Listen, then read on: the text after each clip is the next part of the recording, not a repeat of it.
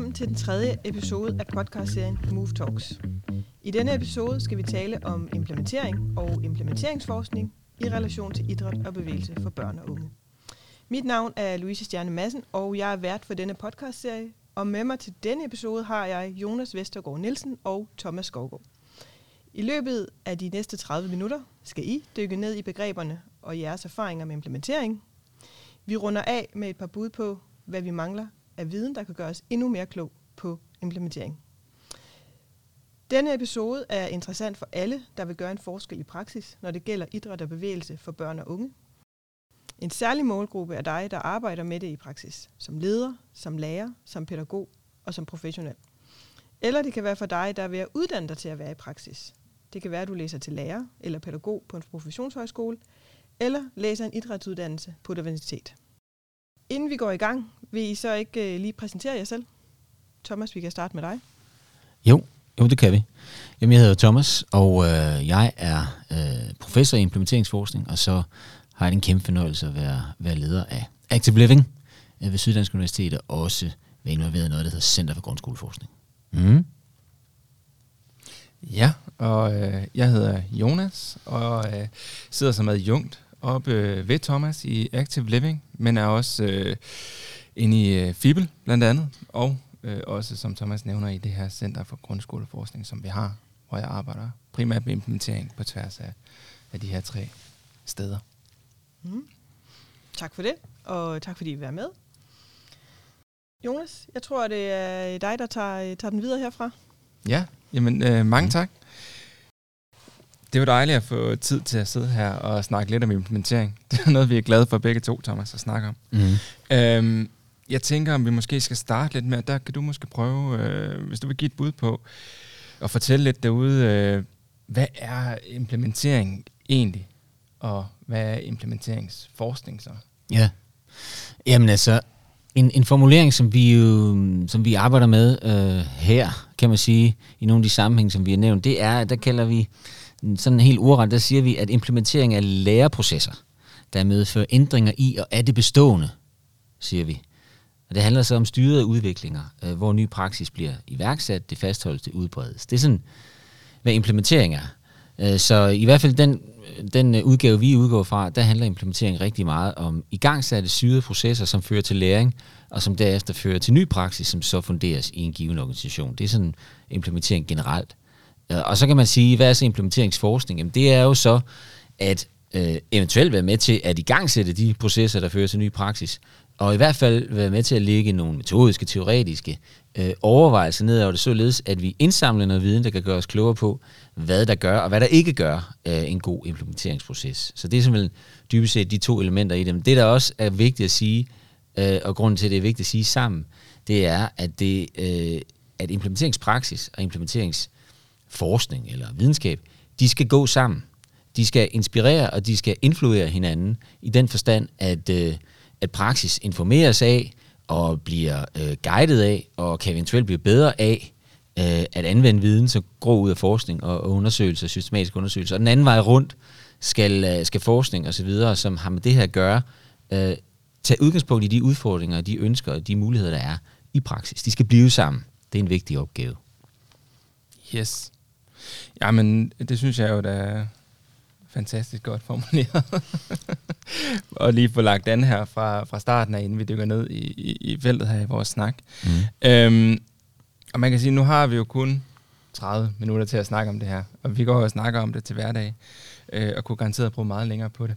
Men, men der er nogle sådan grundlæggende paradoxer og udfordringer, som, som ligger i det her, fordi det lyder jo egentlig forholdsvis sådan straightforward, mm. at det handler om at skabe nogle, få nogle læreprocesser ude i, ude i praksis. Mm. Øhm, og man kan også sige, at implementering er måske også gået hen og blevet et, et, et buzzword her over de seneste år. Noget, at der kommer til at lyde som noget, vi bare gør. Øh, men sådan er det jo ikke helt altid. Og jeg tænker måske, om, øh, om vi måske kan komme ind omkring nogle af de her udfordringer, der kan komme, når man implementerer fysisk aktivitet og mm. bevægelse i forskellige settings, som for eksempel øh, skoler, daginstitutioner, kommuner eller foreninger. Altså mest målrettet børn og unge. Mm. Ja, det tror jeg er en god rammesætning, Jonas, egentlig lige at sige, at, at øh, vi i de næste der 25 minutter holder os meget til implementering, implementeringsprocesser og også undersøgelser af det, som inden for en, vi kan sige, bestemt arena, en bestemt målgruppe, altså børn og unge, og så i forhold til de øh, til rum, de færdes i i dagligdagen. Og, og en del af dem er jo knyttet til, som du siger, øh, organisationsformer som, som, som dagtilbud, skoler, men det kunne jo også være deres fritidsliv, det kunne være familielivet, det kunne være mange andre ting.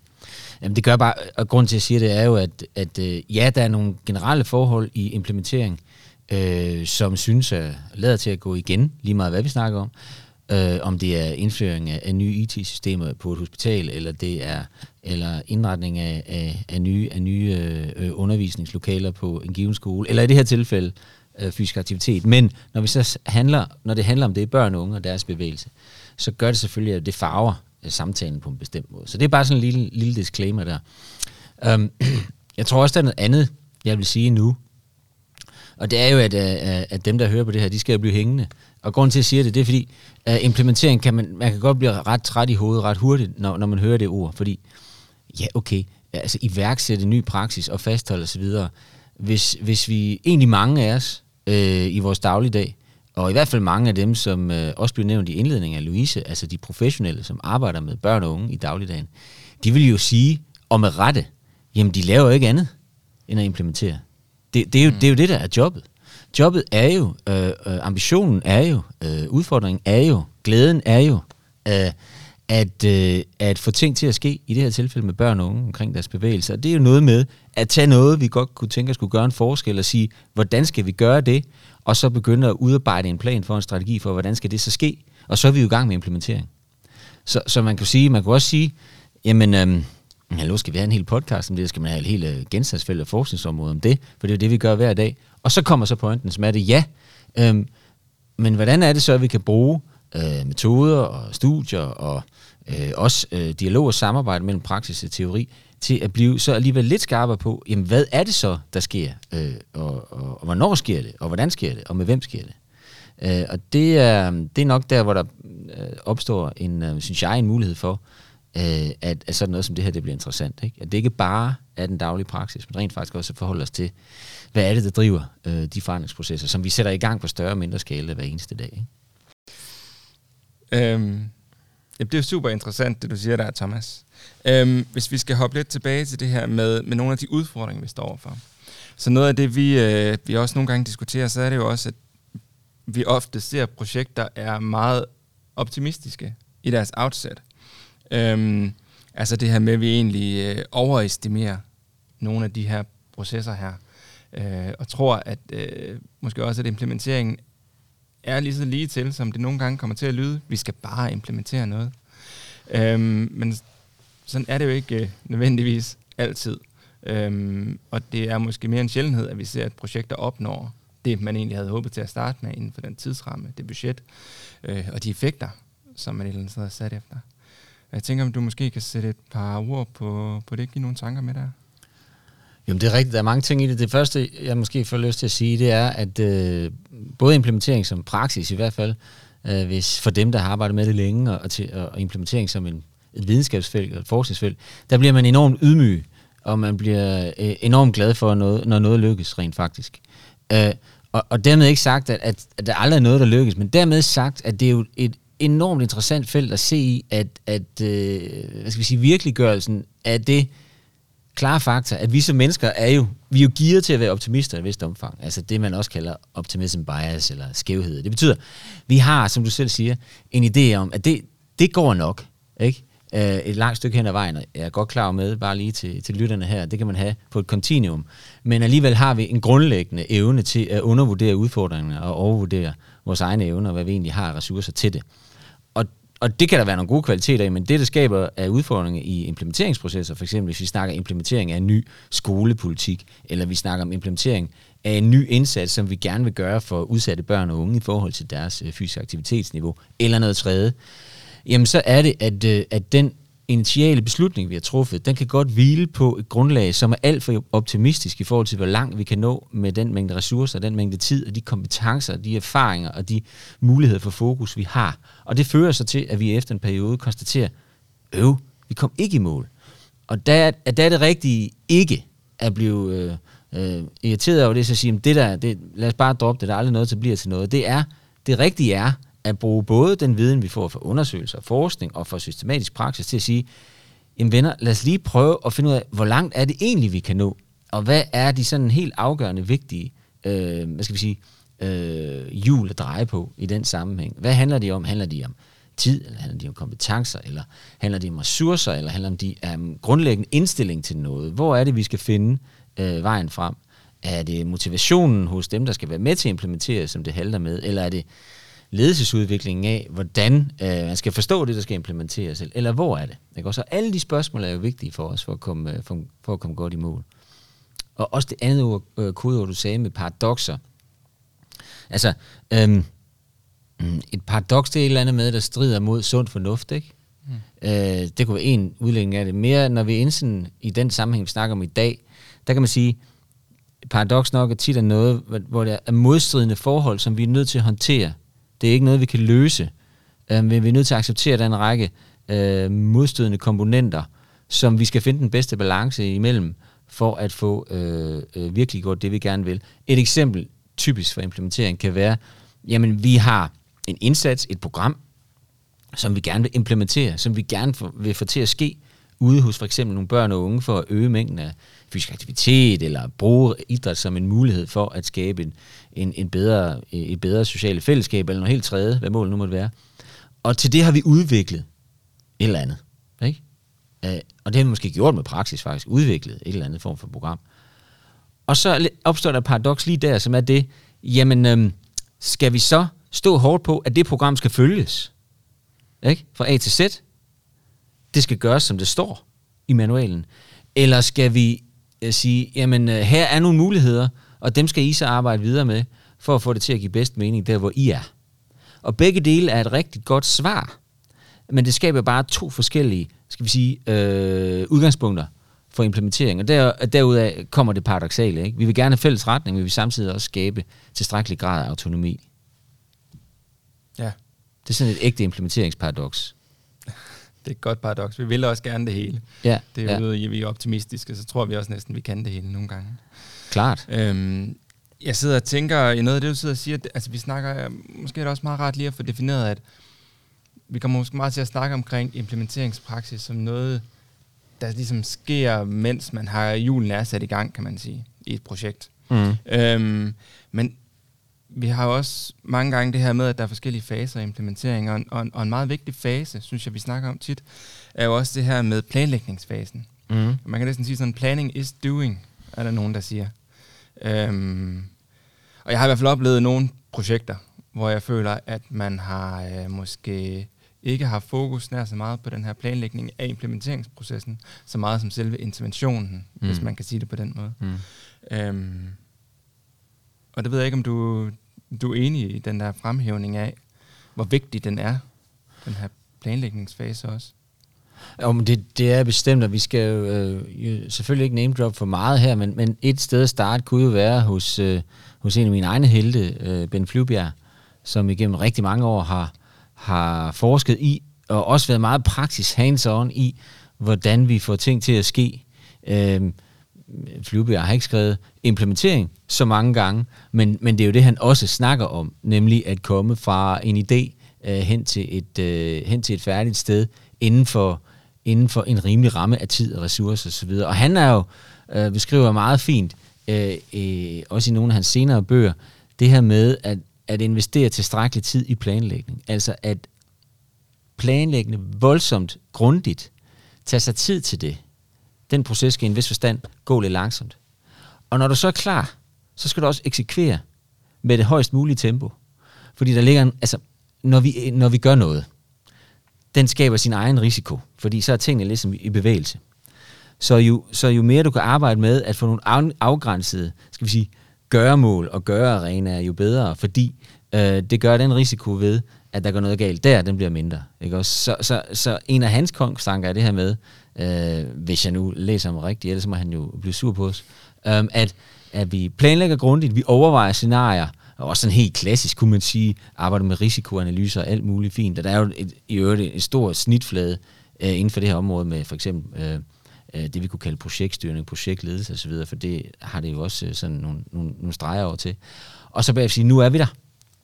Og så, og så sætter vi i værk. Selvfølgelig med en tilstrækkelig, skal vi sige, overvågning af, når vi sætter i værk. Altså indsamlet nogle oplysninger om, går det så, som skal? Skal vi korrigere det? Hvad gør vi herfra? Ikke?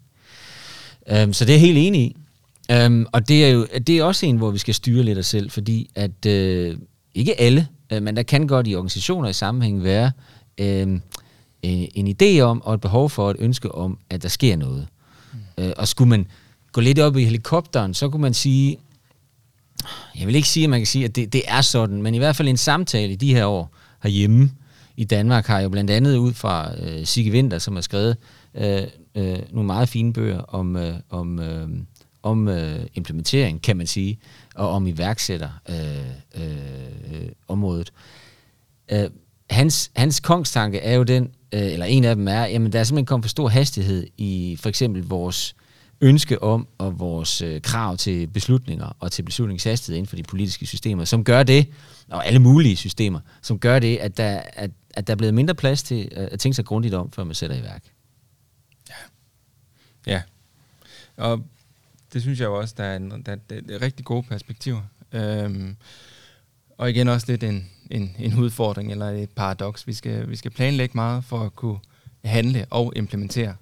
Øhm, så lidt modstridende, øh, kunne man sige for nogen måske, øh, når man hører ordet implementering, og at det handler om at eksekvere, vil nogen måske tænke.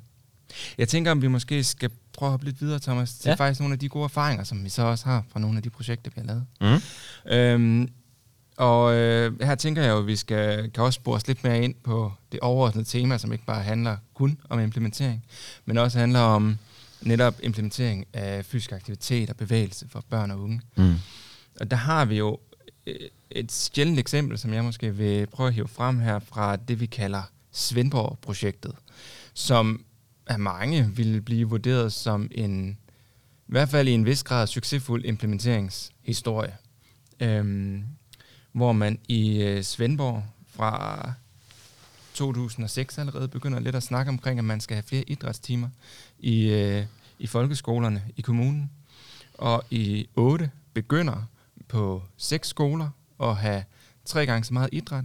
Det vil sige, at de går fra at have to timers idræt til at have seks timers idræt. Så er der nogle små ting, man, man tilknytter der til, blandt andet noget kursus til lærerne osv., man også siger, de skal på.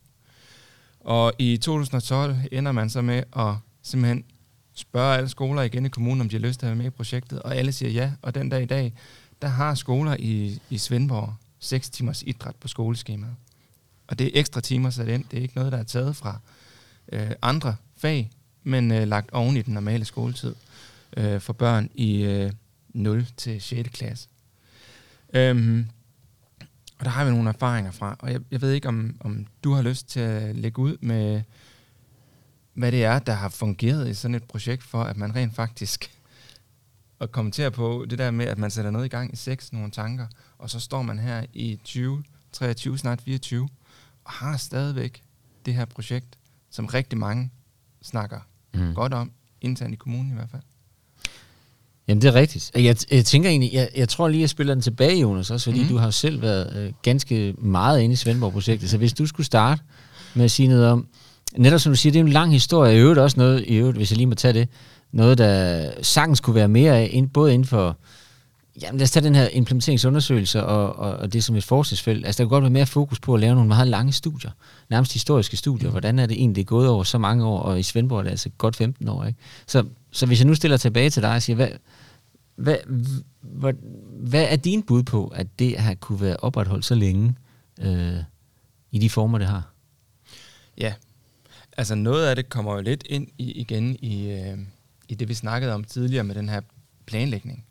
Og, og, og de, mange af de ting, der egentlig ligger forud, hvor at man fra den viden, jeg har, øh, altså nu har jeg jo alligevel lidt viden, jeg har skrevet en PhD om det, så mm.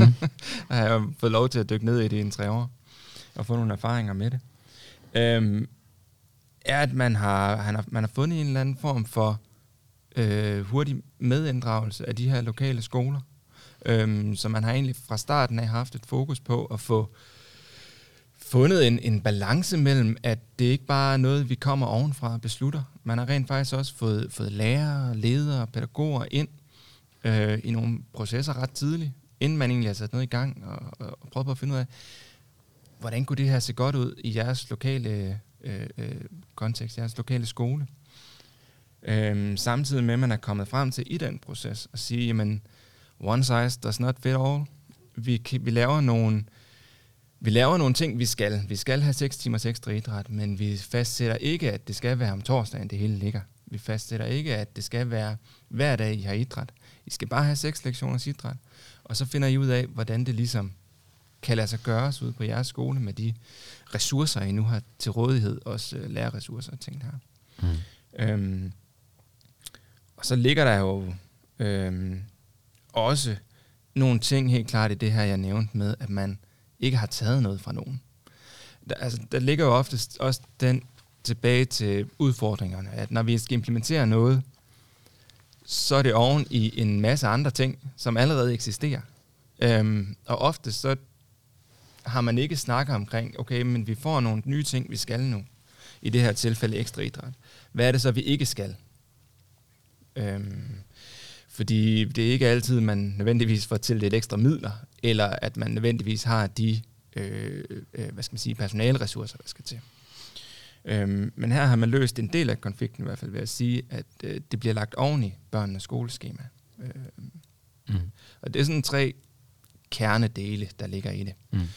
Men også, den ligger meget nede på, hvad skal man sige, det jeg vil kalde sådan frontmedarbejderne, der har fået en, der er blevet involveret i det her på nogle måder.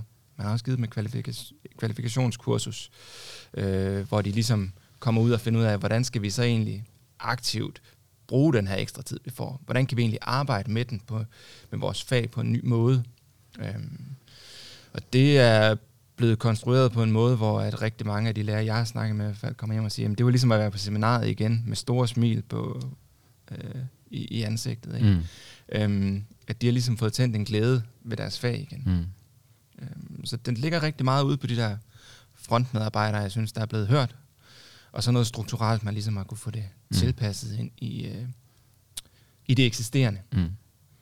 Jamen det, det, det er meget enig i. Jeg tænker, øhm, hvis vi skulle prøve at trække en, en best, et bestemt perspektiv ind, og nu nævnte jeg Ben Flyvbjerg tidligere, så nævnte jeg Sigge Winter. Lad os bare lige få deklareret, for jeg kunne ikke lige huske titlerne før, men altså mm. de to bøger af hans side af Entreprenørstaten og Vilde Problemer, ikke fordi vi skal gå langt ind i ham, men så har man dem også. Men her kunne man også sige, jeg er helt enig med dig, et, en tredje ting, vi, vi kunne trække ind her, er det, som nogen kalder implementeringskræfter. Øh, Fixen og kollegaer har over en årrække arbejdet med det som begreb. Og der tænker jeg, at Svendborg-projektet øh, er et godt eksempel på, at, det, at, at der er noget ved det, at de arbejder med tre implementeringskræfter. Den ene handler om kompetence øh, og udviklingskræfter. Det, det er nemlig den, som du er inde på, at en, en vigtig komponent i, i Svendborg-projektet, designet, var nemlig at sige, at vi skal, vi skal sætte ind på, at de professionelle, som skal arbejde med her, de skal have kompetencerne til det, de skal have oplevelsen af, at der er mulighed for at øve sig med det og blive bedre til det, og vi skal arbejde med, at de selvfølgelig er motiveret for det, der foregår. Ikke? Øh, og en anden, en anden driver, en anden kraft der i, i, i Fixens model, det er en organisations- og, og ledelsesdel af det. Og der har Svendborg også, måske lidt hen over tid, øh, og måske ikke helt fra starten, øh, hvad skal vi sige, bevidst, men ret hurtigt egentlig bevidst, arbejdet med en ledelsesmæssig fokus og en gentagelse af øh, commitmentet på det, både for den enkelte skoleledelse, men også øh, for den samlede kommune. Øh, og så kan man sige, at den tredje handler noget om systemer og, og, og, og hvad skal vi sige, overvågning af det. Der kan man også sige til dels, altså den tredje driver i Fixens øh, trekant der. Det synes jeg også Svendborg øh, og Svendborg-projektet har leveret på den. Blandt andet har det jo, og det hænger blandt andet sammen med, at det projekt fra starten af har været tænkt rigtig meget sammen med forskningsdimensioner. Så der er indsamlet utrolig meget, og utrolig meget god information, både om øh, resultater af og slut effektmål, men også procesdele og udviklingsdele af Svendborg-projektet, som gør, at man har et enormt rigt datasæt at forholde sig til, hvordan det er gået, hvornår det er gået, og hvorfor det er gået. Så, så, så, så, så der kan man sige, at Svendborg-projektet er lidt et levende eksempel på, hvordan de implementeringskræfter, altså organisatoriske ledelsesmæssige kompetencedele og overvågningssystemdele, rent faktisk gør en, en forskel. Og så vil jeg sige, øh, en anden ting er også den tidlige, tidlige historik af Svendborg-projektet, hvor der fra starten af var et enormt øh, interesse og commitment, både fra enkelte skoler, kommune og nogle af parterne. Øhm, den sidste sådan en lille krølle på Svendborg-projektet, fordi det er jo blevet et, et ikonisk projekt, vil jeg nærmest sige, og, og, og hvad skal man sige, skolebaseret øh, program for fysisk aktivitet, øh, som bliver nævnt jævnligt. Og der skrives stadigvæk om det, artikler og, og politikere på alle niveauer henviser til det, og alt sådan noget. Og så kunne man spørge sig selv efter 15 år, jamen hvorfor er det så, at man ikke har Svendborg-modellen i alle Danmarks kommuner? Og her møder vi så noget nyt interessant, som vi ikke når i dag. Men det er jo, jamen Svendborg-projektet og Svendborg-modellen har kunne lade sig gøre i Svendborg Kommune, grundet de forhold og grundet den særlige sammenhæng, der er der. Men den kan ikke en til en flyttes. Den er, når alt kommer til alt, nok ikke særlig skalerbar, kunne man kalde det. Og det kunne så bare blive en teaser til en anden podcast om skalering. Mm. Øhm, fordi der er så meget i den, at det er ret vanskeligt at se, hvordan den lige skal sendes til Silkeborg, eller hvor den skulle hen. Ikke også? En af projektlederne sagde det så fint til mig i et interview, hvis jeg husker, at jeg kan citere ham rigtigt, men netop på det samme spørgsmål. Hvorfor er det, at alle andre ikke gør det? Og han siger, at man kan lade sig inspirere af det. Man kan få komme ned og se, hvordan vi gør, og få nogle gode eksempler. Men man bliver nødt til at finde sin egen måde at gøre det på, mm. øh, og skabe sin egen historie mm. i det. Øhm. Og det, det, undskyld, det er en, en, en enormt vigtig øh, brik, og også en, som vi egentlig både i praksis og teori skal blive bedre til at forstå, at den der, øh, hvad skal vi sige, vi kan kalde den kompleksitet eller mangfoldighed, der ligger i, i nødvendigvis i alle de øh, forhold, vi snakker om nu, fysisk aktivitet, børn og unge, altså det er jo, det er jo sociale øh, øh, mekanismer, vi snakker om. Det er jo mennesker, der mødes, ikke også? Og det betyder, at den sådan instrumentelle øh, implementering er ikke noget, vi har der. Det kan vi have i, og det kan være rigtig godt i en industriel sammenhæng og nogle bestemte typer af processer, men her er det altid også i en vis grad unikt. Ikke også? Så den skal hele tiden omkalfatres, øh, genovervejes, oversættes, viderebearbejdes, tilpasses osv. Mm. Ja. Jeg tager lige ordet, for der er faktisk gået 30 mm, minutter. Det skal du da bare gøre. Øhm, men jeg synes lige her til sidst, øh, om I ikke vil give jeres bud på, hvad I mener, vi har brug for at vide mere om, når det gælder implementering. Og rigtig gerne, hvis I kan, i relation til børn og unges idræt og bevægelse. Jo. Ja. Vil, vil du starte, Skal jeg prøve at starte? Ja, ja. ja, det vil jeg meget gerne. Fordi vi har nu har vi jo snakket meget om, øh, om ledelse og organisationer og, og, og frontmedarbejdere, for den sags skyld også altså lærere øh, i det her tilfælde lige i sidste eksempel. Men noget af det, vi også prøver at, at, at kigge lidt mere ind i, det er også hele, hvad skal man sige, børneperspektivet. Altså, mm. dem vi egentlig prøver på at gøre noget godt for. Øh, at det kan hurtigt komme til at ligge op i et højere organisatorisk lag, at vi sidder og arbejder med implementering, fordi det er deroppe, at handlingen et eller andet sted bliver skabt. Men noget af det, vi blandt andet prøver i, i forskellige andre projekter også, er at kigge ind i, jamen, hvad tænker børnene egentlig om det her? Hvilken værdiskabelse bliver der egentlig lavet for, øh, for børnene, når man laver de her innovationer her? Øhm, det kan være i forhold af trivsel, men det kan også være mere, øh, hvad skal man sige, øh, åbne formuleringer på, på børnenes øh, øh, perspektiver, på, de, øh, på den kvalitet, som vi et eller andet sted leverer, som er ekstremt vigtigt at have med. Fordi det igen også giver et, øh, et, et klart perspektiv ind i, og afspejler sig i, i, i, i de effekter, vi et eller andet sted gerne vil se et eller andet sted. Altså det, vi gerne vil have ud af alt det, vi laver. Det er immer væk øh, det meste af det målrettet, at vi gerne vil skabe noget, øh, øh, noget god kvalitet af fysisk aktivitet og bevægelse, som kan skabe en eller anden højere værdi ude hos de her børn og unge her. Så deres perspektiver er ekstremt vigtige øh, at huske os i hele den her snak, som hurtigt bliver højere oppe end børnene. Mm.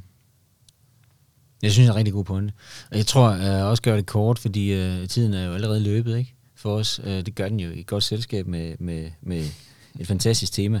Det er at sige, at tage, tage den fra, fra forskningssiden og sige, jamen forskning i implementering skal altid gro ud af og være relevant for praksis. Punktum. Og det betyder, øh, at en, en enorm vigtig uh, en enorm vigtig kriterie for forskning inden for det felt, det er, at vi lytter, det er, at vi er til rådighed, og det er, at vi er indstillet på og motiveret af at, at arbejde videre med nogle af de øh, fantastisk spændende og vigtige spørgsmål og udfordringer, vi får i vores dialog med praksis. Og det er det, der informerer i høj grad vores, øh, vores forskningsmetier. Øh, alt andet, øh, mener jeg, er, er spildtid, i hvert fald inden for implementeringsområdet. Tak for det. Det var øh, implementering på øh, lige godt 30 minutter. Øh, jeg tror godt, jeg kan afsløre, at øh, der bliver ting, vi nok skal vende tilbage til. Tak til Jonas og Thomas for at være med. Tak for at lytte med. Øhm, og vi står som altid klar til at tage imod jeres forslag til indhold, eller emner, eller formater til kommende podcast i, øh, i vores podcast-serie. Og ønsker du at øh, dykke endnu mere ned i, øh, i emnet implementering, øh, så kan du faktisk ind på Fibels hjemmeside www.fibel.dk finde en øh, masse udgivelser, faktisk også skrevet af de to gæster i dag, øh, både faglige og videnskabelige, omkring implementering og implementeringsforskning inden for børn og unges idræt og bevægelse. Og på fibel.dk, der finder du faktisk også alle episoder af Move Talks podcast podcastserie.